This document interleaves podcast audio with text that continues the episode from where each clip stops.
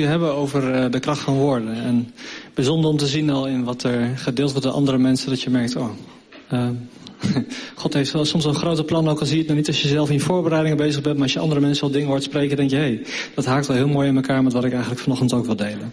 Mooi om te zien. Um, de kracht van woorden, uh, dat is denk ik een thema waar uh, ontzettend veel boeken over geschreven zijn, ontzettend veel preken over gegeven zijn, omdat er ook gewoon zoveel over te zeggen valt um, in de Bijbel. En um, ik was bezig met mijn voorbereiding, ik was op zoek naar waar mag ik het over hebben. En ik vond het aan het begin wel lastig om een onderwerp te pakken, totdat dit eigenlijk uh, in mijn gedachten schoot en ik dacht, ja, hier moet ik het over hebben. Um, vooral met de gedachte dat ik dacht, ik ben me in mijn dagelijks leven vaak helemaal niet zo bewust van wat de kracht van mijn woorden zijn.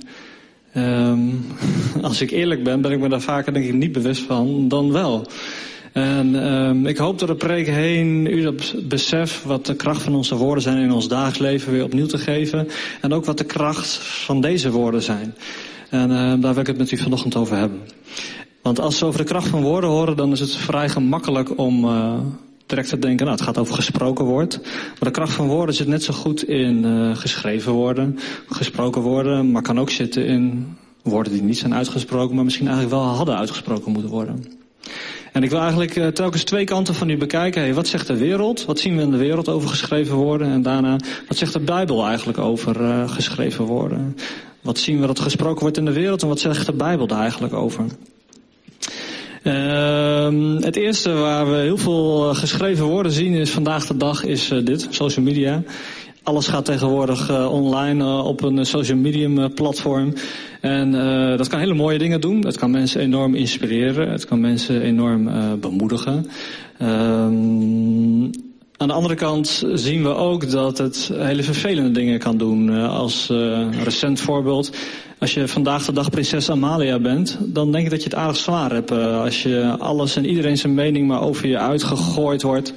En dat zien we natuurlijk bij heel veel dingen gebeuren, dat uh, mensen hun meningen ongezouten delen. En ik denk dat het gevaar van social media kan zijn is, je kan iets typen op een schermpje en je ziet niet de reactie van de ander aan de andere kant. En zijn men dan nog bewust in de wereld, hey, wat is de kracht van de woorden die ik uitspreek via deze letters via een scherm? Want aan de andere kant, je ziet niet de reactie, maar reken maar dat ze kracht hebben, dat ze binnenkomen. Andere, en uh, die komt iets dichter bij mijn uh, werkveld, de kracht van uh, wetten. Uh, vandaag de dag in onze maatschappij, uh, alles is in wetten vastgelegd. We proberen alles in wetten vast te leggen, maar dat lukt ons vaak lang niet altijd om het allemaal goed te regelen. En uh, voor alles wat je eigenlijk maar kan bedenken is er een, is er een wet. Gok eens, hoeveel wetten denkt u dat er in Nederland zijn? Roep eens wat. 5000 hoor ik. 88.000, dat is helemaal veel. Het zijn er uh, ongeveer 2.500. En uh, 2.500 wetten in Nederland om alles te moeten regelen bij ons in het land. En uh, die 2.500 wetten, daar kwamen ze heel snel achter, dat is niet voldoende. Het is niet voldoende om het uh, voor elkaar te krijgen. Dus we hebben nog 10.000 ja, ministeriële regelingen, algemene maatregelen, van, uh, algemene maatregelen van bestuur, koninklijke besluiten, die daar dan onder hangen en die dan moeten gaan uitleggen wat die wetten eigenlijk betekenen, omdat ze er niet uitkomen. En uh, ik, heb niks tegen wetten. Ik ben er heel erg blij mee als politieagent. Want het geeft duidelijkheid, het geeft mij bevoegdheden. Het geeft mij, ik werk als docent bij de politie. Het helpt mij om mensen uit te leggen hoe dingen zitten. Uh, maar aan de andere kant zien we ook, wetten zijn gemaakt om de mens te dienen. En niet de mens om de wetten te dienen. En we zien soms in het nieuws daar wel gekke dingen van. Als je naar de toeslagenaffaire kijkt. Ouders die vals zijn beschuldigd van uh, uh, fraude. Het blijkt ook dat ze, dat echt vals is. En sommigen zijn nog steeds jaren later bezig uh, om hun geld te krijgen. En als je dan soms in het nieuws leest in berichten dat ze zeggen... het is zo ontzettend ingewikkeld om uit te rekenen waar die mensen nou recht op hebben... dat ze er eigenlijk zeggen, we komen er eigenlijk gewoon niet uit. Um, dat is ook de macht die een wet kan hebben in negatieve zin. Um, hetzelfde met de stikstofcrisis. Ik denk dat we sinds de Tweede Wereldoorlog niet zoveel woningnood hebben gehad als nu. En um, de stikstofmaatregelen die zorgen ervoor dat huizen niet gebouwd kunnen worden. Ja, omdat nou ja, de wetgeving daaromheen zo ingewikkeld is. Of het, er loopt in ieder geval vertraging op. Eigen voorbeeld van mij van de politie, uh, die ik wel mooi vond, waarin je kon zien, nee, zoveel invloed heeft uh, de wet, is uh, toen ik nog op straat werkte, ongeveer twee jaar geleden is dat. ik was met mijn collega samen dienst en we reden langs een parkeerplaats. Ik zag een auto geparkeerd en ik zag heel snel dat er contact was tussen de bestuurder van die auto en een fietser. Ik dacht, hm, vreemde plek hier. Uh, het kan niks zijn, maar het kan ook meer zijn. In ieder geval als politieagent is je interesse gewekt. Ik dacht het zou ook wel eens dealer kunnen zijn. Dus die vent gecontroleerd. Nou, die auto stond op naam van een beetje een onbetrouwbaar verhuurbedrijf. Die man had uh, toen we hem navroegen uh, antecedenten op drugs. Hij was super nerveus, had een slecht verhaal waarom hij daar was. En hij had verwijderde pupillen, dus als mijn invloed was. Volgens mij heeft hij zelf ook wel wat in zijn neus zitten. Ehm, dan denk je, nou mooi, ik ga hem controleren. Uh, genoeg om hem te fouilleren. En ja hoor, heleboel geld, verschillende telefoons en echt heel veel pillen bij zich. Nou, dan denk je, mooie zaak. Ik ga ermee naar de rechter, is de boel rond. Toch? Nou, dat dacht ik ook. Tot ik een paar weken later de uitslag kreeg van het lab. Want wat gebeurt er dan? Die pillen worden opgestuurd naar het NFI. Dat moet onderzocht worden. Is het daadwerkelijk drugs? Want het zitten dan wel pillen, maar ik mag geen aanname maken. Wat kwam er terug vanuit het uh, uh, onderzoek? Het is 3 MMC. Oké. Okay. Toen was ik al een beetje aan balen, want ik had al eerdere verhalen gehoord van collega's. In Nederland is het namelijk zo geregeld, je hebt de opiumwet. Als die strafbaar is, een strafbare stof is, dan moet het in die wet staan. Staat het er niet in, is het niet strafbaar. Criminelen weten heel goed de kracht van woorden, want die dachten, hé, hey, ik ga een wetenschapper vragen om cocaïne of amfetamine net iets te veranderen, waardoor het op moleculair niveau net anders is. En dus niet meer onder de definitie van die wet valt. Wetten veranderen in Nederland, dat is het naarste wat er is. Dat duurt eeuwig. Dus die criminelen hebben een jaar lang de tijd gehad om vrij spel te hebben. Nou is de wet weer veranderd, dan gaan ze op zoek naar een andere maas. In ieder geval een hele sterke manier hoe je ziet hoe woorden kracht hebben. En dat komt onder andere door dit artikel. Het de sterkste wet of de krachtigste wet in ons land is denk ik de grondwet. En er staat in geen feit is strafbaarder dan uit kracht van een daaraan voorafgegaane wettelijke strafbepaling. Wat wil zeggen is, als wij vandaag nog niet in een wet hebben staan dat die strafbaar is, dan kunnen we die wet morgen veranderen. Maar alles wat in het verleden is gebeurd, kan je niet alsnog gaan vervolgen. Het zijn een paar zinnetjes die heel veel invloed hebben. Um, maar wat zegt de Bijbel eigenlijk over uh, geschreven woorden? Als hij het nog wil doen. Ja, daar komt hij. Uh, 2 Timotheus 3, vers 16 en 17. Alles wat de schrift zegt is door God geïnspireerd en kan gebruikt worden om onderricht te geven, om dwalingen en fouten te weerleggen en uh, om op te voeden tot een rechtgeschapen leven. Zodat een diener van God voor zijn taak berekend is en voor elk goed doel volledig is toegerust. Dus het boek wat wij hebben is door uh, God geïnspireerd. En wij kunnen het gebruiken om mensen de juiste dingen te leren. Het kan ons helpen om als ze twijfels hebben, om dwalingen, om te kijken wat is goed, wat is niet goed. En het kan ons helpen om een rechtvaardig leven te leiden. Als we het boek gebruiken om ons te laten vormen, om een rechtgeschapen mens eigenlijk te worden. En het helpt ons als laatste om ons toe te rusten voor ons doel. Ik geloof echt dat zoals u hier zit, God u een doel heeft gegeven en u heeft dit boek nodig, dus het kracht in dit geschreven woord, om te ontdekken wat dat doel is en wat God met u wil doen.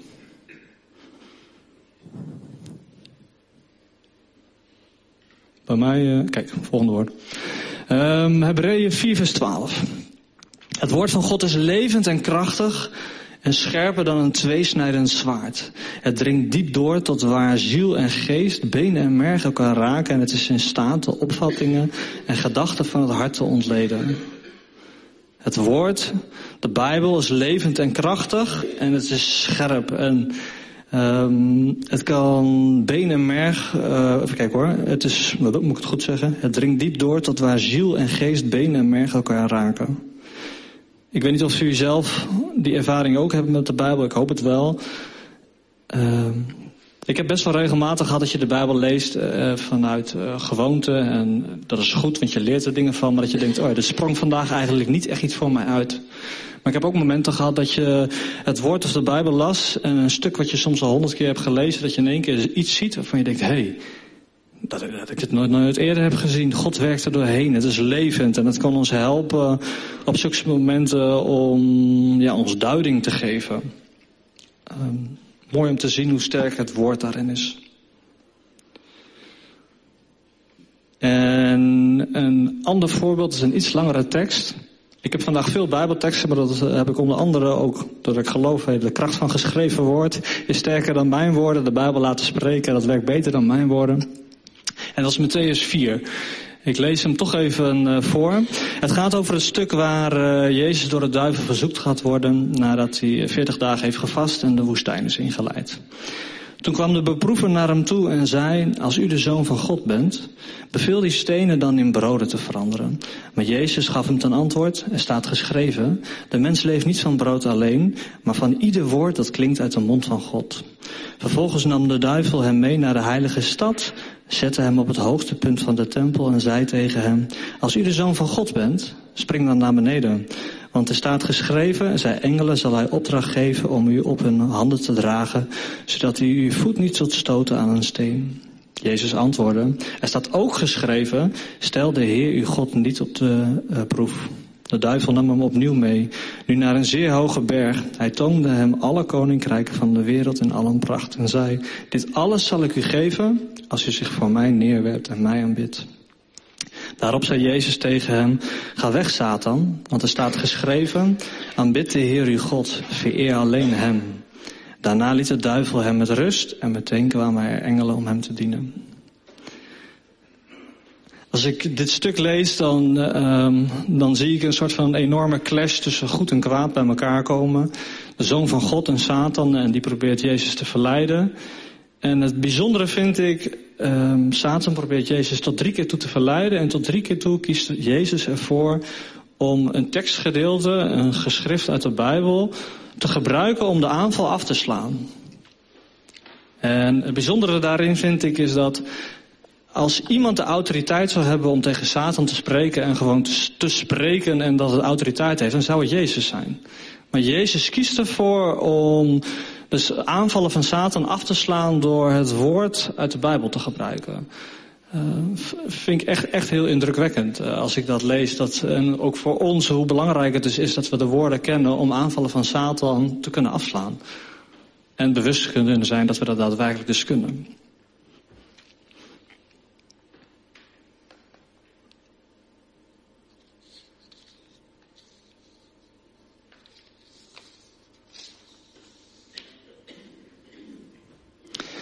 De kracht van gesproken worden. Er is over geschreven woorden nog zoveel meer te zeggen, maar ik wil ook wat dingen zeggen over de kracht van gesproken worden. Dus daarom uh, ga ik even door naar het volgende punt. De kracht van gesproken woorden. Uh, per dag, even snel opgezocht, zeggen we ongeveer 16.000 woorden per dag spreken we met z'n allen hier zo'n beetje. En um, ik kwam op internet, ik ken een vriendin die het vroeger ook heeft gedaan en ik heb het opgezocht, dat heet het reisexperiment. Ik weet niet of mensen in de zaal zeggen, dat ken ik.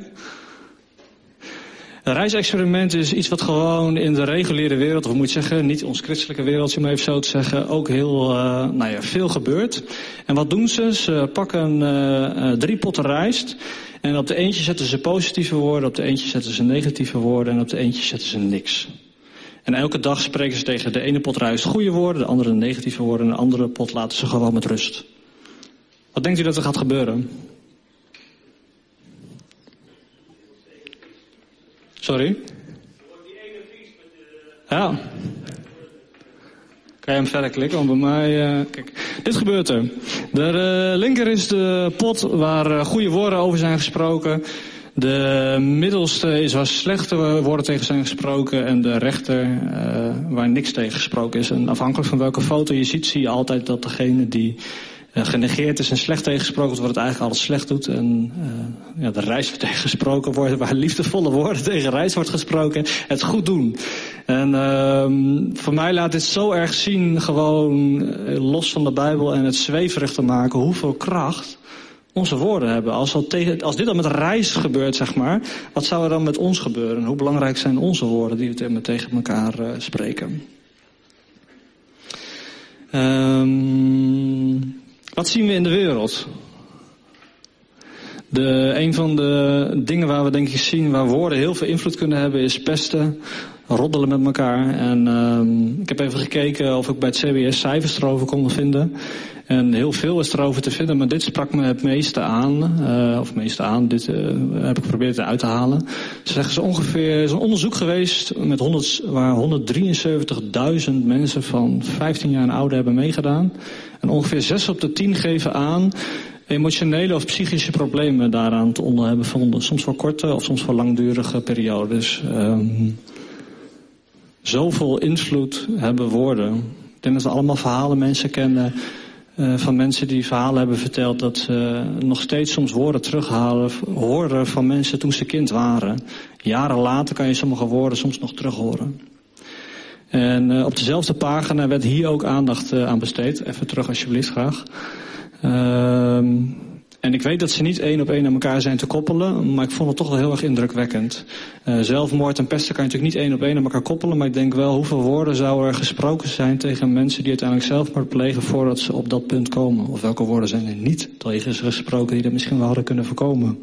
Ongeveer 400.000 Nederlanders zijn zo depressief dat ze uh, af en toe aan zelfmoord in ieder geval hebben gedacht.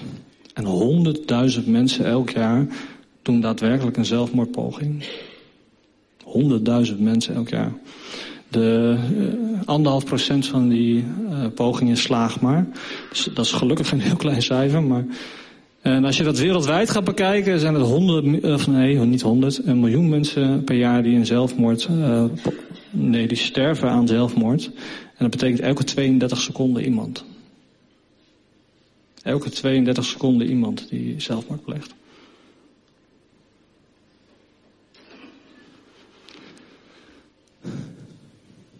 Wat zegt de Bijbel over uh, uh, het spreken? Uh, het eerste wat ik heel erg sprekend vond om te vertellen is, de Bijbel zegt ons dat we als we straks van God komen, dat we er verantwoording over moeten afleggen.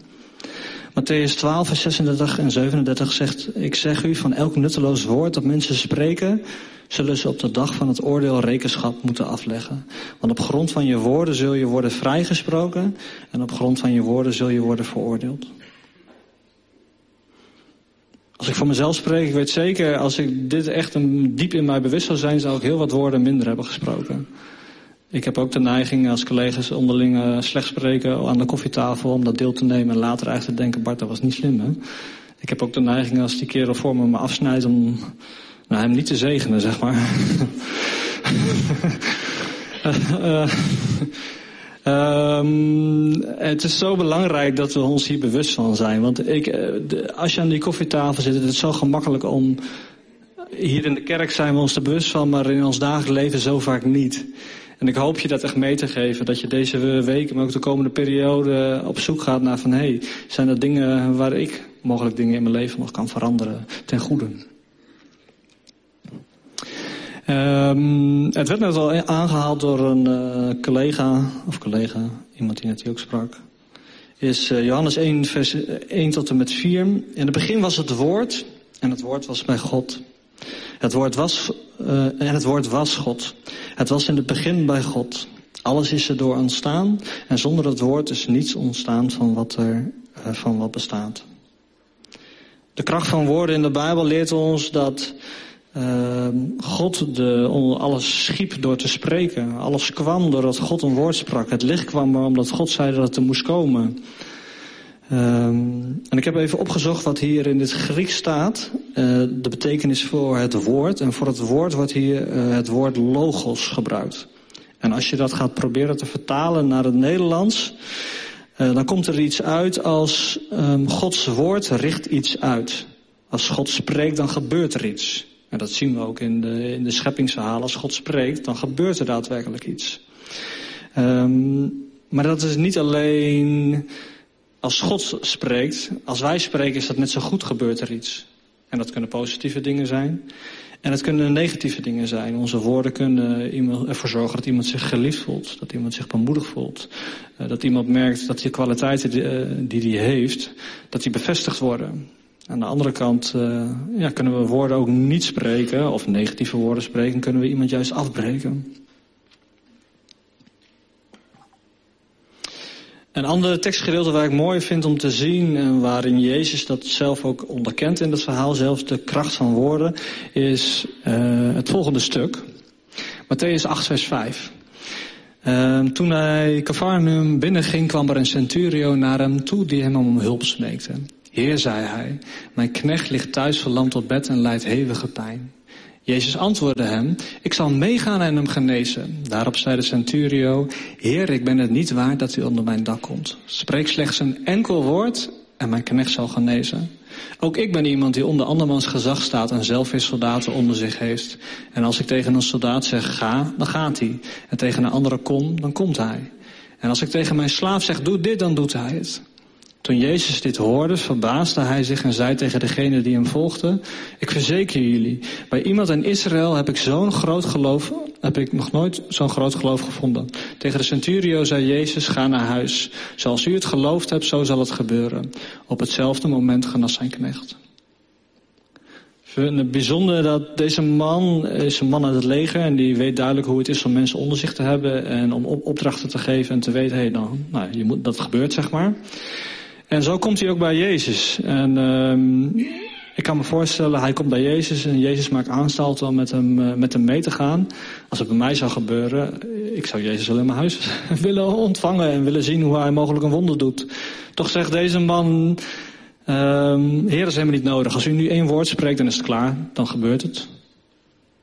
En Jezus onderkent dat ook van, ik heb nog nooit zo'n groot geloof zien. Zo iemand die snapt wat de kracht van woorden is vind ik zelf een heel sprekend voorbeeld van de kracht van gesproken woorden en hoe je je daar bewust van kan zijn. Ehm. Een ander voorbeeld waar de kracht van gesproken woorden heel erg aan terugkomt, is een tekst die uh, hier heel vaak uitgesproken uh, wordt. En dat is deze, dat is de priesterzegen. Die wordt er heel veel sprekers aan het einde, als we een zegen mogen doorgeven, gesproken. Uh, alleen het vers daarna wordt meestal niet voorgelezen. En op zich voor de zegen heeft dat ook niet zoveel meerwaarde, maar het laat ons wel zien wat de kracht van gesproken woorden is. Um, de zegen zelf, de Heer zei tegen Mozes, zegt tegen Aaron en zijn zonen, de priesters in die tijd, dat zij de Israëlieten met deze woorden moeten zegenen. Mogen de Heer u zegenen en u beschermen. Mogen de Heer het licht van zijn gelaat over u doen schijnen en u genadig zijn. Mogen de Heer u zijn gelaat toewenden en u vrede geven. En dan vers 27. Wanneer zij mijn naam over het volk uitspreken, zal ik de Israëlieten zegenen. Het is iets kleins, maar het laat zien dat er actie vanuit onze kant nodig is, vanuit de priesters nodig is. Zij moeten hun mond open doen en deze tekst over het volk uitspreken, voordat God zijn zegen daaraan kan verbinden.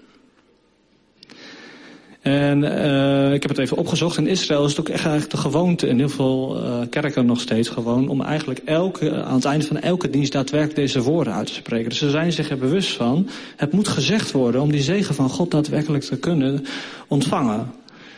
Um,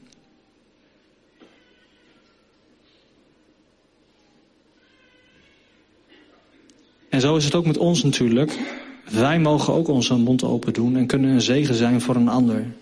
En de Nederlandse maatschappij is vaak, hey, doe maar normaal, joh, doe niet zo gek. Of, uh, je gaat er niet lopen slijmen. Of, uh, dat, zo voelt het soms een beetje. Als je positief spreekt. Je merkt soms ook als je iemand bemoedigt. In ieder geval is mijn persoonlijke ervaring. Soms zelfs in de praktijk. Dat het, het soms zelfs een beetje awkward kan voelen. En dan heb ik nog eens ben in een gezin. Maar wel binnen je werk. Als iemand zegt. Nou dat heb je goed gedaan. Dat mensen zich geen houding weten te geven. Ik weet niet hoe dat komt. Maar eh, dat is in ieder geval mijn ervaring wel. Soms dat het een beetje apart aan kan voelen. Uh, terwijl er juist zoveel kracht van uitgaat wanneer we wel positieve dingen, over En dat kan gewoon simpel zijn in de maatschappij, maar nog meer natuurlijk als we de woorden van God uitspreken.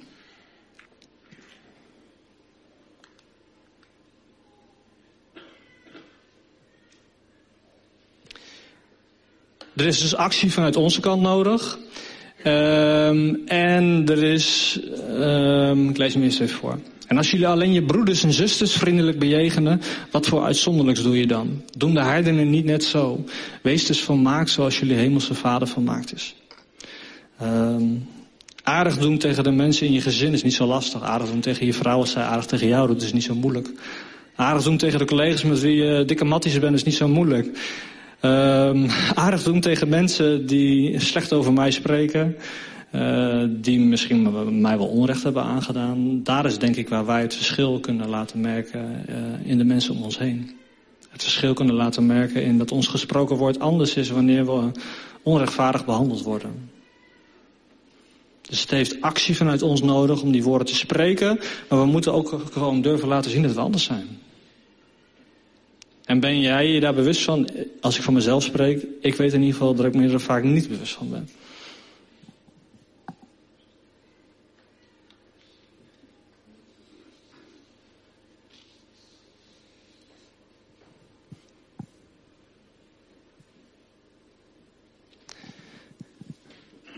Um,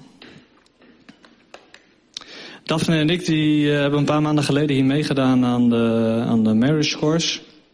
En uh, we wisten eigenlijk niet zo goed wat we tevoren we ervan moesten verwachten.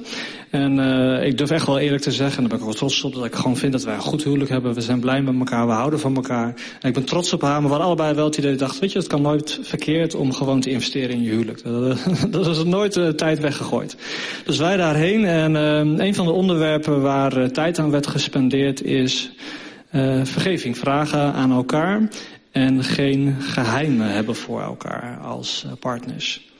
En uh, toen we daarmee aan de slag uh, gingen, hadden Daphne en ik allebei dingen naar elkaar zeiden. We hadden allebei geheimen. Um, dingen die je niet liever wil delen, omdat je daar vaak voor schaamt. Voor geheimen schaam je vaak.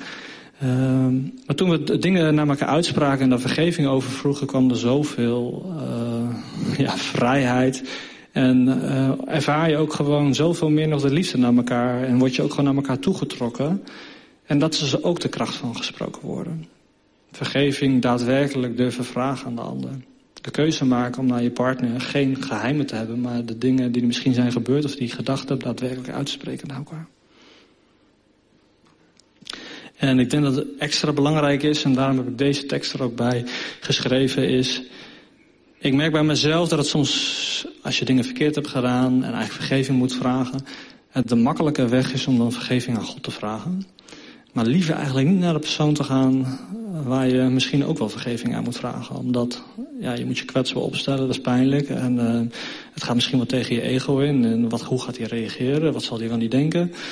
Um, en daar vind ik deze tekst heel uh, treffend in. Wanneer je dus je offergave naar het altaar brengt en je je daar herinnert dat je broeder of zuster jou iets verwijt, laat je gave dan bij het altaar achter. Ga je eerst met die ander verzoenen en kom daarna je offer brengen. Het bijzondere vind ik, als je je offergave, dus als je bij God komt, dat God zegt, ik vind het eigenlijk belangrijker dat je nu eerst bij mij weggaat en eerst naar die ander toe gaat en het goed gaat maken voordat je bij mij komt. De kracht van woorden, de kracht van vergeving vragen, vergeving ook uitspreken naar elkaar.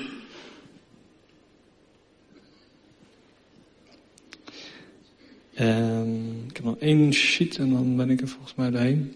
De kracht van niet uitgesproken woorden. Ik wilde heel kort even iets over zeggen. Uh, omdat dat op mij best wel invloed heeft gehad. Toen ik zelf uh, nog tiener was, heb ik jarenlang in een mannengroep gezeten. Uh, en uh, een van de dingen die mij echt impact heeft gemaakt was dat toen we het op een gegeven moment een avond hadden over nou ja, de kracht van woorden, of ik weet niet of dat het thema was. In ieder geval, het kwam op een gegeven moment te sprake dat heel veel mannen er ontzettend mee worstelden dat hun relatie met hun vader, dat ze daarmee worstelden. Ze zeiden, bijna allemaal zeiden ze, ik had geen vervelende vader. Ik had geen vader die me mishandelde. Ik had een vader die zorgde dat er eten op de tafel was, dat er plank was en hij zorgde voor ons. Maar er was geen, ik moet zeggen, innige relatie tussen ons. Hij deed zijn eigen ding. Daarnaast had weinig interesse in mij. Hij sprak weinig uit dat hij van me hield. En als ik dingen deed waar ik dacht, oh hier ben ik heel erg trots op, dan ja, was er nou ja, vaak weinig interesse, weinig interesse voor. En um, al die mannen, uh, die worstelden eigenlijk op de dag van vandaag nog mee dat ze woorden gemist hadden die ze zo graag wilden horen van hun vader. En uh, dat heeft in mij een heel bewustzijn gekweekt van hoe belangrijk het is, uh, helemaal als je vader of moeder bent, maar ook in andere relaties, om gul te zijn met je woorden. Ik heb best wel vaak dat ik denk, oh, knap van iemand. En als ik dan eerlijk ben, vaak hou ik het voor mezelf. Spreek het uit. Zo simpel kan het zijn. Spreek het uit. Spreek het uit naar je kinderen dat je van ze houdt. Spreek het uit dat je trots op je bent. Spreek uit dat ze iets goed hebben gedaan. Dat je blij met ze bent. Niemand gaat later als je groot bent als kind tegen jou zeggen... nou pap, ik vond het toch zo vervelend dat je zo vaak tegen me gezegd... dat je van me hield, dat je trots op me was. Ga je niet terugkrijgen, dat geloof ik echt niet.